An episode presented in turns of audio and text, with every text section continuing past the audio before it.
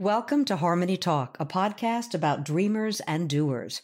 We talk to people from all walks of life about their dreams, how they fulfilled them, why they persisted, and what it means to them today. Now, my guest today is Erin Hill, a singer, songwriter, and harpist. Born in Louisville, Kentucky, Erin has sung and played with many well-known stars such as Cyndi Lauper, Kanye West, Sinead O'Connor, and Jewel. She's also played for former First Ladies Hillary Clinton and Michelle Obama. And while Erin sings all genres, her Celtic album achieved number one on the World Billboard charts. Erin is performing in the upcoming Winterfest in Hawley, Pennsylvania, produced in part by our sister cohort, Harmony in the Woods Productions. This podcast is brought to you by AM Skier, a third generation family insurance business started in 1920. Welcome, Erin. Thank you for having me, Lisa. Now, you have a very diverse background, including musical adventures in science fiction and a comedy turn with Dave Chappelle. But you are here because of your beautiful harp performances, your primary instrument. So let's start at the beginning. How did you come to be a harpist? I started playing piano practically before I could walk. There's a picture of me playing this little Schroeder piano, about six months old. So, and my grandma Cummins, she always played piano by ear. So I would sit in her lap and play along with her. Then when I was about eight years old, I went to my piano teacher's house and there was a harp in the living room and I thought it was the most gorgeous, magical thing I had ever seen. And I immediately begged my mom for lessons. And so that started the whole thing. Of course, my mom told me if we hadn't happened to see the harp in that living room, knowing how musical I was already with the piano and singing when I was little, and you know, being a redhead and having our Irish heritage, she said she was definitely going to introduce me to the harp at some point. Oh, even if you hadn't seen the harp in somebody's living room. Yeah, she had been thinking because I was so musical, I've got to get Erin a harp. mm, probably because you look like an angel too. It's a very, and you have a very angelic voice, as a matter of fact. Thank you. You and the harp really complement each other, and it's very versatile. I mean, you utilize the harp to play so many songs. I mean, opera, obviously pop and rock, and you have songs by Adele and Alicia Keys and Stevie Wonder. And I guess you really have a fascination with the Beatles. Oh, yes. I'd say that my three favorites are the Beatles and David Bowie and Kate Bush. So Ooh, David Bowie. Eh, yes. And then I also love Devo and Joan Armatrading and Stevie Wonder and a lot of others. Let's stop and listen for just a minute or two to let our listeners hear a Beatles song that you recorded fairly recently, and it's accompanied by a video which is up for a New York City Web Fest award. Eleanor Rigby. So we'll listen to Eleanor Rigby for a few moments.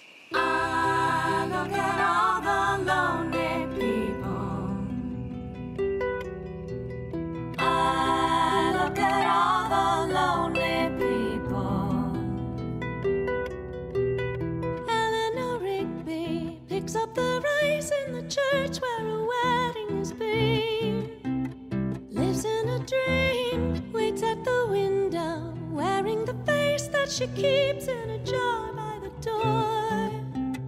Who is it for? All the lonely people.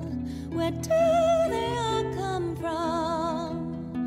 All the lonely people. Where do they all belong? Father Mackenzie, writing the words of a sermon no one will hear. No one comes near, look at him working, darning his. It's a beautiful rendition, and of course, the video has such haunting images. I don't want to say that the people look like zombies, but they do look very lonely and ghost like walking through the cemetery. Good. That's what you wanted. Well, yes. And actually, it's funny you say zombie because in addition to being a huge science fiction buff, I'm also a horror buff. So I do appreciate both sci-fi and horror. You like that illusion. yes. Well, let's talk just for a second then about your science fiction interests. I know you perform often at Dragon Con, which is a big science fiction convention. And forgive me, but I think you've named your harps after science fiction characters. Is that true? Yes, yes. Let's see, V'ger, which is, see, I'm a huge Star Trek fan, so V'ger is a Trek name. And V'ger has been in a whole lot of my videos. Now, in the Eleanor Rigby video, that harp, her name is Ylla, which is from the Martian Chronicles. The harp that I use in my David Bowie show which is called Harp Oddity, the music of David Bowie. So I have some music videos. Well, I have at least one from that live show that I did. And the harp that you see there is a chrome harp and it should be named Gort from the day the earth stood still. But I thought Gort wasn't the most beautiful name. So I, I named her Klaatu. It does conjure up some other things. yeah. So she's Klaatu. What differentiates one harp from another? Well, my main harps are all Camac electric harps, and they're three quarter size electric harps. And for me, they're all basically the same harp, except, of course, Klaatu is chrome, and you can see a reflection in her, so she looks very silver in science fiction. And then Klaatu and Ylla are both ebony harps. So Oh, so it's more of a visual thing than an audio thing. And so you, you pick your harp according to your venue and what you would like to sing at the time. Yes. How do you actually pick your covers? I like to work up arrangements of songs that I love. So sometimes I'll just hear a song on the radio and I'll think, oh, I love that song. I got to do that song. And then I'll work up an arrangement. So you do your own arrangements? Oh, yes. I do all my own arrangements.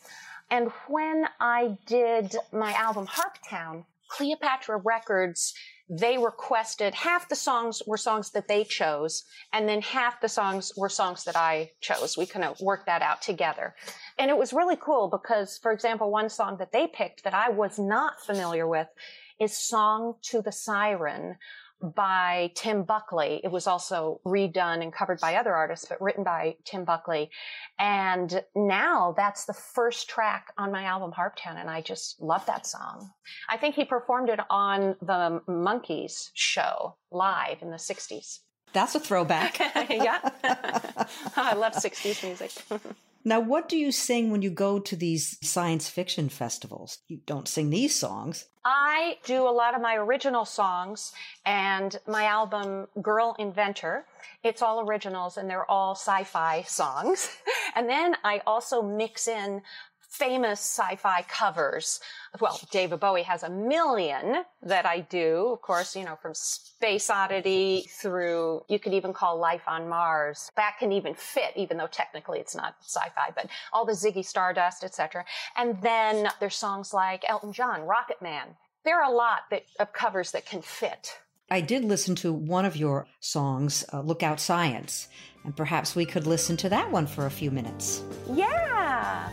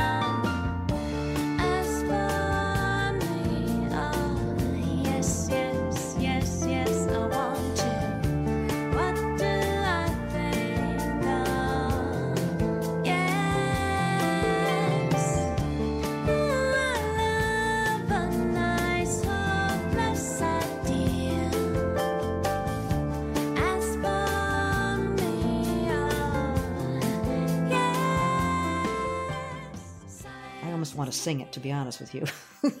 Look outside. so, the science fiction song that we just listened to, which was very upbeat, a very upbeat mm-hmm. song. So, it wasn't really scary. No, no, no. That's a, a good sci fi song. And if you watch the music video for Look Outside, you'll see evidence of one of my other loves, the Twilight Zone. I have multiple Twilight Zone references in that music video, including one particular episode. I don't want to spoil it for anyone, so I think you can enjoy it even if you're not a Twilight Zone fan. But if you are, it has just that extra layer for fun. I'm sure that our listeners would like to go and hear that on maybe erinhill.com or YouTube. You can be found at Erin Hill Harp on Instagram, all the social media outlets. So science fiction, your mother, when she introduced you to the harp in your friend's living room, your piano teacher's living room, did she think that you would ever be, use it for science fiction? Well, the science fiction's from my dad. Ah.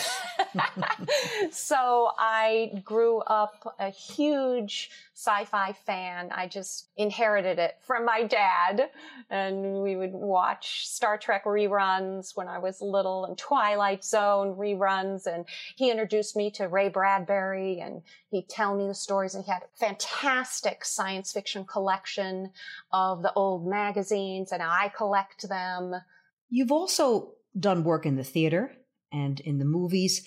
So, when you thought about your dream growing up, did you see yourself as a harpist entertainer or something more broad, like an actress or? I actually saw myself as both an actor and musical recording artist. Those were kind of equal dreams. You work in a lot of different media. You're a very hardworking young lady. So, my assumption is that it is both a difficult road and a satisfying road. It is very hard. The hard part about being a musician is that steady gigs are very rare. Mostly you're going from gig to gig. So there's not much security.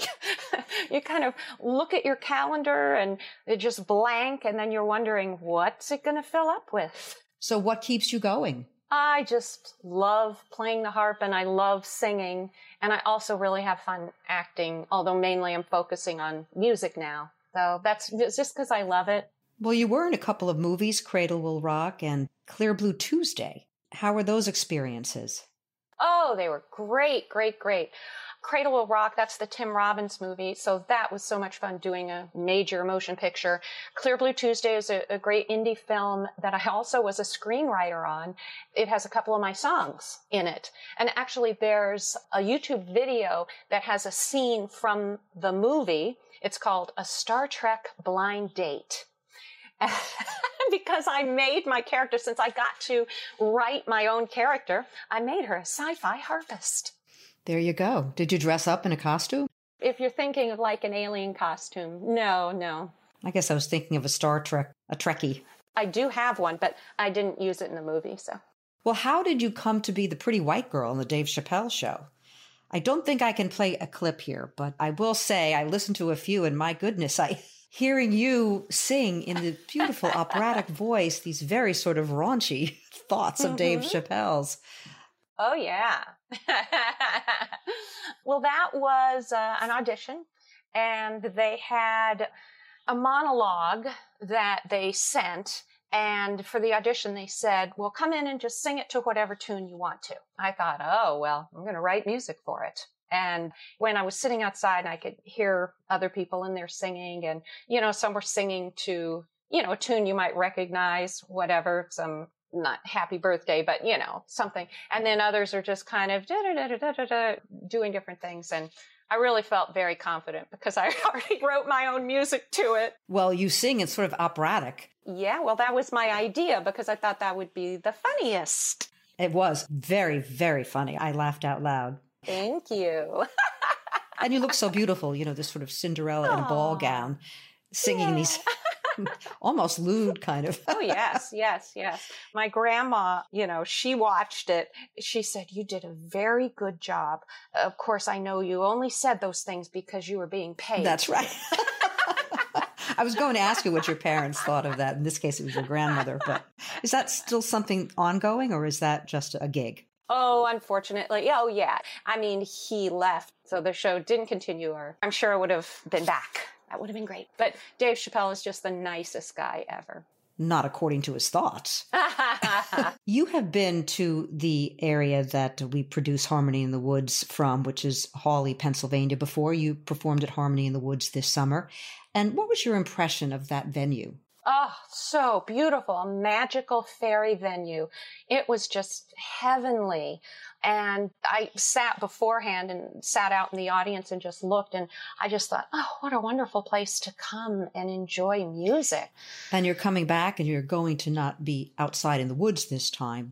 But it is a winter fest, and I understand you'll be singing a Winter Wonderland, which of course was written by someone from this area, Dick Smith. Yes, that was a special request. I didn't realize that about the author. So uh, once I knew that, then of course we have to do that in the concert.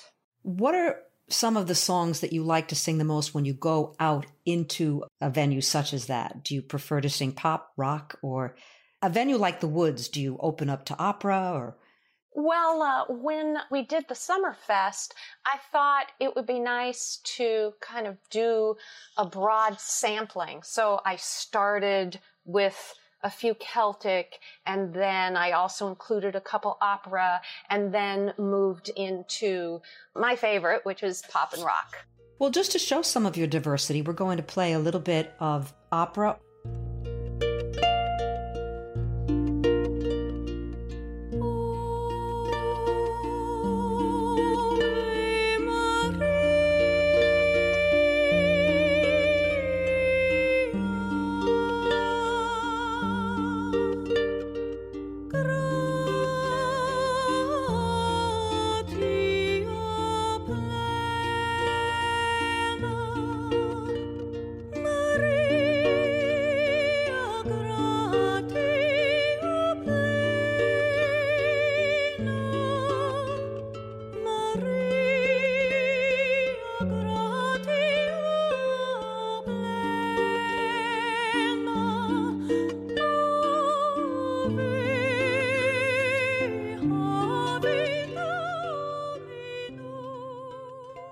me about your Christmas album and what's on the album. Is it to a diverse sampling of different genres?